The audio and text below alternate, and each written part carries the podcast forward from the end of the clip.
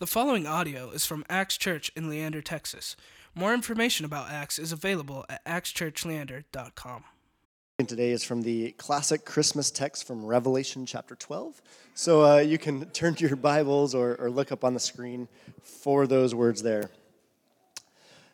A great and wondrous sign appeared in heaven. A woman clothed with the sun, with the moon under her feet, and a crown on the 12 stars on her head. She was pregnant and cried out in pain as she was about to give birth. Then another sign appeared in heaven, an enormous red dragon with 7 heads and 10 horns and 7 crowns on his head. His tail swept a third of the stars out of the sky and flung them to the earth. The dragon stood in front of the woman who was about to give birth, so that he might devour her child the moment it was born. She gave birth to a son, a male child, who was to rule all the nations with an iron scepter, and her child was snatched up to God and to his throne. The woman fled into the desert to a place prepared for her by God, where she might be taken care of for 1,260 days. And there was a war in heaven. Michael and his angels fought against the dragon, and the dragon and his angels fought back. But he was not strong enough, and they lost their place in heaven. The great dragon was hurled down, that ancient serpent called the devil, or Satan, who leads the whole world astray. He was hurled to the earth, and his angels with him. And then I heard a loud voice in heaven say, "Now have come the salvation and the power and the kingdom of our God and the authority of his Christ. For the accuser of our brothers, who accuses them before our God day and night, has been hurled down. They overcame him by the blood of the Lamb and by the word of their testimony. They did not love their lives so much as to shrink from death. Therefore rejoice, you heavens, and you who dwell in them. But woe to the earth and to the sea, because the devil has gone down to you. He is filled with fury because he knows that his time is short." When the dragon saw that he had been hurled to the earth, he pursued the woman who had given birth to the male child. The woman was given to the 2 wings of the great eagle, so that she might fly to the place prepared for her in the desert, where she would be taken care of for a time, times and time and a half out of the serpent's reach. Then from his mouth, the serpent spewed water like a river to overtake the woman and swept her away with the torrent. But the earth helped the woman by opening its mouth and swallowing the river that the dragon had spewed out of his mouth. Then the dragon was enraged at the woman and went off to make war against the rest of her offspring, those who obey God's commandments and hold to the testimony of Jesus. Glorious. Sometimes I think the elders believe I'm trying to punk them with the Bible readings. It's like, no, not really. It's Christmas. We're not dragons. It's Christmas, Josh. Come on, we're better than that. But we are about to engage in my favorite Christmas text. But I'd ask you guys to pray with me before we get started. Heavenly Father, Lord, you are a good God. You are a God who moves in wondrous and beautiful ways. Lord, as we continue to look at the nativity and the story of your son coming to earth, the advent of the Messiah.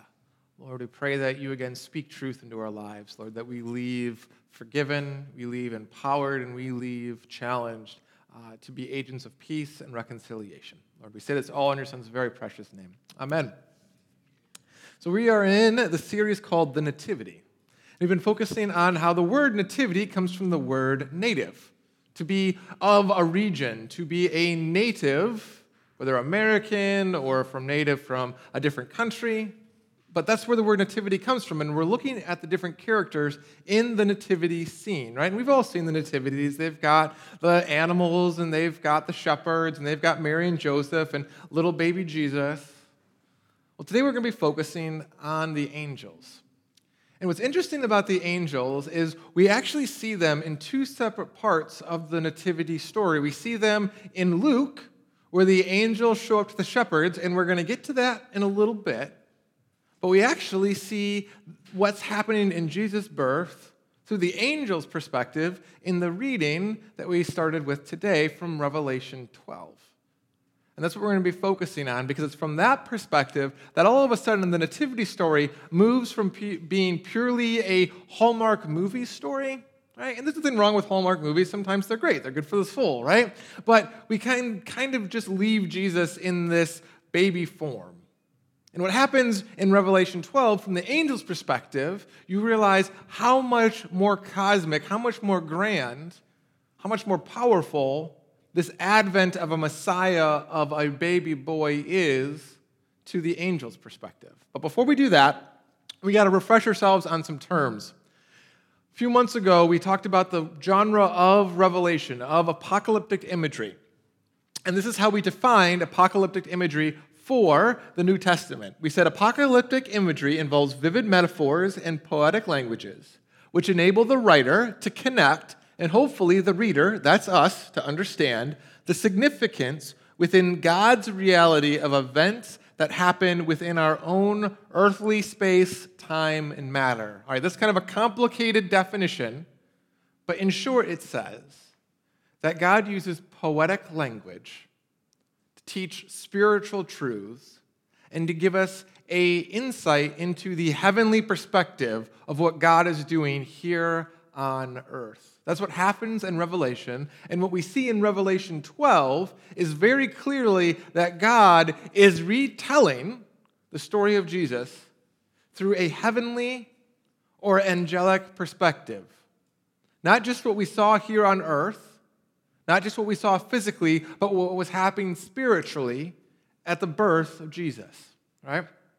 And what's really clear early on in Revelation 12 is this is not an earthly battle or an earthly war that's happening. This isn't a battle between countries. It's not like America and Canada have gone to war with one another. No, we get angels and demons. We get this cosmic battle that is taking place.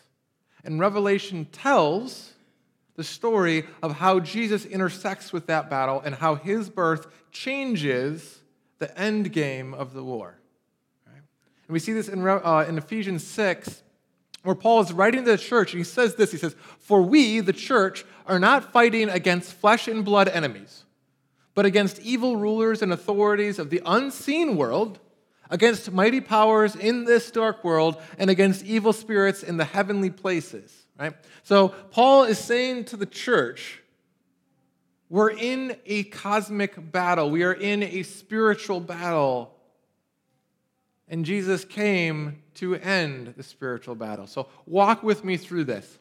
Revelation 12 begins, and it says, "A great sign appeared in heaven, and a woman clothed with the sun, with the moon under her feet, and a crown of 12 stars on her head. She was pregnant and cried out in pain as she was about to give birth." Now again, remember, poetic language. And when you are in Scripture, Old Testament or New Testament, 12 is a very big number. In fact, it is a massive number symbolically throughout Scripture because there were 12 tribes of the people of God. And so what John is writing, what John is describing, he says, this woman who represents the 12 tribes is about to give birth, right? He is literally retelling the story and the birth of Jesus. And it's going to become really clear if the 12 tribes wasn't symbolic enough. He goes on and he says this. It says, "Its tail swept a third of the stars out of the sky and flung them to the earth. The dragon stood in front of the woman who was about to give birth so it might devour the child the moment he was born." Okay, we could still be in symbolic. Maybe he's not talking about Jesus until she gave birth to a son, a male child, who will rule all the nations with an iron scepter. There is only one child, one birth foretold in Scripture that talks about one man ruling the world, and that is the coming of Jesus. It's very clear in Revelation 12 that we are seeing the birth of Jesus through the angelic eyes and understanding what God is doing through and for humanity in the birth of Jesus. But it also becomes really clear that Satan is going to go to great lengths to stop this birth from happening. Now, remember how the nativity story goes, right? We talked about last week, the angels come to Mary and to Joseph. They said, "Hey, you're going to have this immaculate conception. You're going to have a boy. We're going to call him Jesus because he will save God's people." That's what Jesus means, God saves, right? And then there's the census, and they have to trek off to Bethlehem. And then the Magi show up. And do you remember the other character in the Magi story? King Herod. And they come to King Herod, the king of Israel at the time, and they say, "Hey, we hear a new king is being born." And Herod, he's not into this new king. He likes being king, and so he devises a plan. He tells the Magi, go say hi to the king for me, give him my best, and then come back so I can personally make the trip. But what we find is he has ulterior motives. The story in Matthew 2 says, when Herod realized that he had been outwitted by the Magi, he was furious, and he gave orders to kill all the boys in Bethlehem and its vicinity who were 2 years old and under, in accordance with the time he had learned from the Magi. The story goes, from an earthly perspective, the king tries to kill all the children. He's trying to wipe out this prince of peace, this ruler, before his rule begins. But what we find in Revelation 12 was there was a spiritual battle going on. This dragon, this serpent, who's later going to be called Satan, he is doing everything he can to stop the birth and the life of Jesus. Like, the question is why? What's so important about this child? And we're going to find out what this child is able to do in the war between heaven and hell. Revelation 12 goes on, and it says, and her child was snatched up to God and to his throne. The woman fled into the wilderness to a place prepared to her by God, where she might be taken care of for 1,260 days. When the dragon saw that he had been hurled down to earth, he pursued the woman who had given birth to the male child, but the woman was given 2 wings of an eagle, so that she might fly to the place prepared for her in the wilderness, where she would be taken care of for a time, times, and half a time, out of the serpent's reach. See, God had a plan. God knew how important this boy was going to be. And so he put a plan in motion to protect the boy. And again, this aligns with the story we have in what we traditionally consider the narrative. So Herod is going to go and he's going to kill all these baby boys. God warns Joseph. It says, when they had gone, an angel of the Lord appeared to Joseph in a dream, and he said, get up, he said, take the child and his mother and escape to Egypt. Stay there until I tell you, for Herod is going to search for the child to kill him. Are you seeing how this story is aligning? We have this physical reality of what's happening here on earth, and you have the spiritual reality of heaven, this war that is waged over this one child that's going to be born, that has come. Well, why? What's so big? Why is this nativity so important? Well, Revelation 12 describes the war, and it says, then war broke out in heaven. Michael and his angels fought against the dragon, and the dragon and his angels fought back. But he, the dragon, was not strong enough. He lost their place in heaven. The great dragon was hurled down, the ancient serpent called the devil, or Satan, who leads the whole world astray.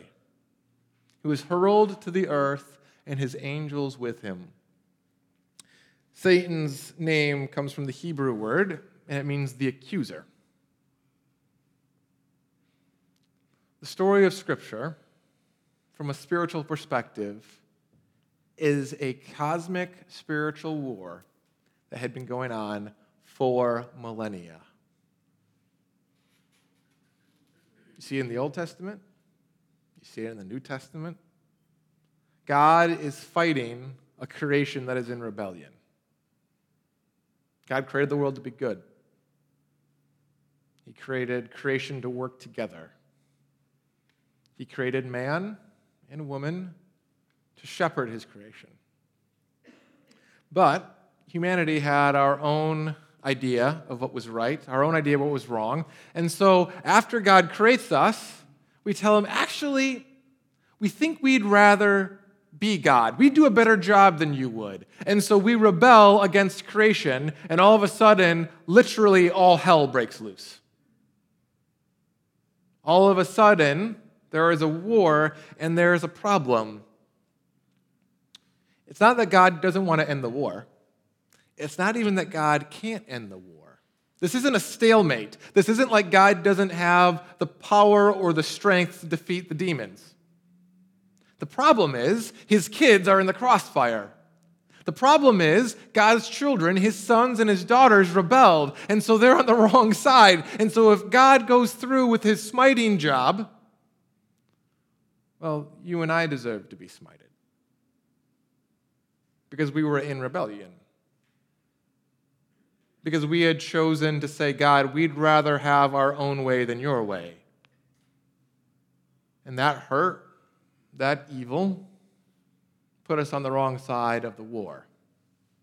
So God needed to find a way to bring his kids back, to redeem his children, to give them grace and peace, and to put them on his side. And that is the story of Jesus. Again, Revelation 12, it goes on. Then I heard a loud voice in heaven say, now have come the salvation and the power and the kingdom of our God and the authority of his Messiah. For the accuser, remember that's Satan, of our brothers and sisters who accuses them before our God day and night has been hurled down. Satan was up there saying, you can't touch me because then you have to go after God's kids. You can't touch me because they're just as guilty as I am. They're just as broken as I am. They're in the rebellion. So what does God say? They triumphed, the children of God triumphed over him by the blood of the Lamb and by the word of their testimony. God had a way to end the war. God had a way to bring his children back. And so we could defeat evil once and for all. And that is the story of the Nativity. That is why God says, name him Jesus, God saves, because this was God's restoration plan. This was his plan to end the strife and the hurt and the brokenness of sin. This insidious disease that separates us from God, that separates us from each other, and that separates us from God's creation. Said Jesus saves, he's going to fix that. He's going to be able to put an end to the war. And that's why when the angels show up to the shepherds, they sing of peace. How does the scripture go? Matthew 2 says, but the angel said to them, the shepherds, do not be afraid, for I bring you good news that will cause great joy for all the people. Today in the town of David, a Savior has been born to you. He is the Messiah, the Lord. This will be a sign to you. You will find a baby wrapped in clothes and lying in a manger. And suddenly a great company of the heavenly host. This is the army of God. This is the SWAT team. These are the Navy SEALs. These are the ones who fight demons. Don't think white robes, little choir boys. Think soldiers who are dirty and bloodied and who have been fighting the cosmic battle of creation for millennia. And this army shows up praising God and saying, glory to God in the highest, on earth peace to those his favor rests. The angels, the army of God, is singing about peace because Jesus showed up. This is their D-Day, right? This is the day in World War II where the troops show up in Normandy, and it's not the end of the battle, right? When the troops show up, that's not the end. No, they still have to go to war, but it's the beginning of the end. For the angels, the birth of Jesus is the beginning of the end of the war. This cosmic battle that God has been playing ever since sin got introduced, ever since the brokenness and the hurt and the betrayal, this is God's endgame. And his endgame is about peace. It's about reconciliation. It's about being on God's side and then bringing his love and his peace and his strength to a broken world. Because quite frankly, our world doesn't need a Hallmark movie right now. Our world's more broken. Our communities are more broken than that. Our families are more broken than that. It's deeper, it's more insidious. Sin has got its way way too often. And when you look at it from a cosmic perspective, you realize, oh, maybe there is something deeper in the hurt of our families, in the hurt of our lives. And Revelation 12 tells us, yeah, there is, but there is hope. There is a God who comes to bring peace and joy. 2 Corinthians, Paul writes to the church and he says, and since you have been so loved, you are now agents and ambassadors of reconciliation. says the war is over. God found a way to put down the weapons. But while the war, the big victory has been achieved, the battle still goes on. And so Revelation 12 ends with this. Then the dragon was enraged at the woman and went off to wage war against the rest of her offspring, those who keep God's commands and hold fast to the testimony about Jesus. The war is over, but skirmishes and battles still happen. And again, we see that every day. And so the reality of the nativity, the reality of the birth of Jesus, is a God who is saying, I have come to bring peace, but we still have to go. We still have to be willing to say, here I am, send me. I'll go to those dark places. I'll have those hard conversations.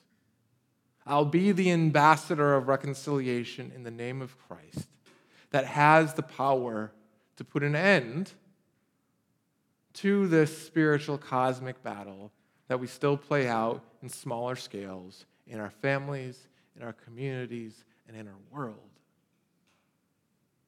And the reason why we have confidence to do that is because of Christ.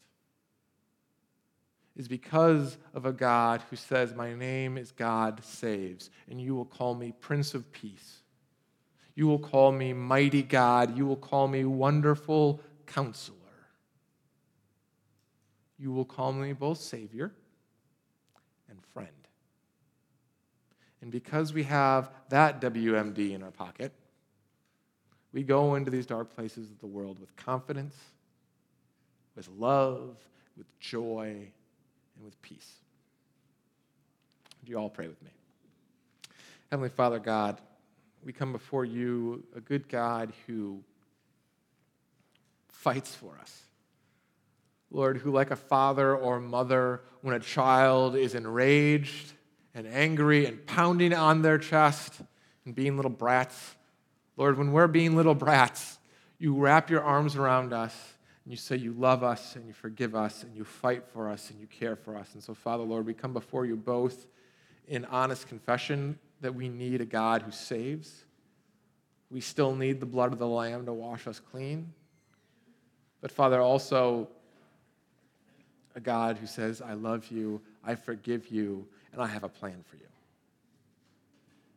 Lord, we pray that as we leave here today, as we encounter those dark bastions of evil that are still out there. Lord, that we go empowered by your Spirit. Lord, that we can be that light to the world. Lord, that the power of your Son would draw us closer to you. Say this all in your Son's precious name. Amen. Thank you for listening to this podcast from Acts Church in Leander, Texas. Feel free to share this message with others and stay connected with us at ActsChurchLeander.com.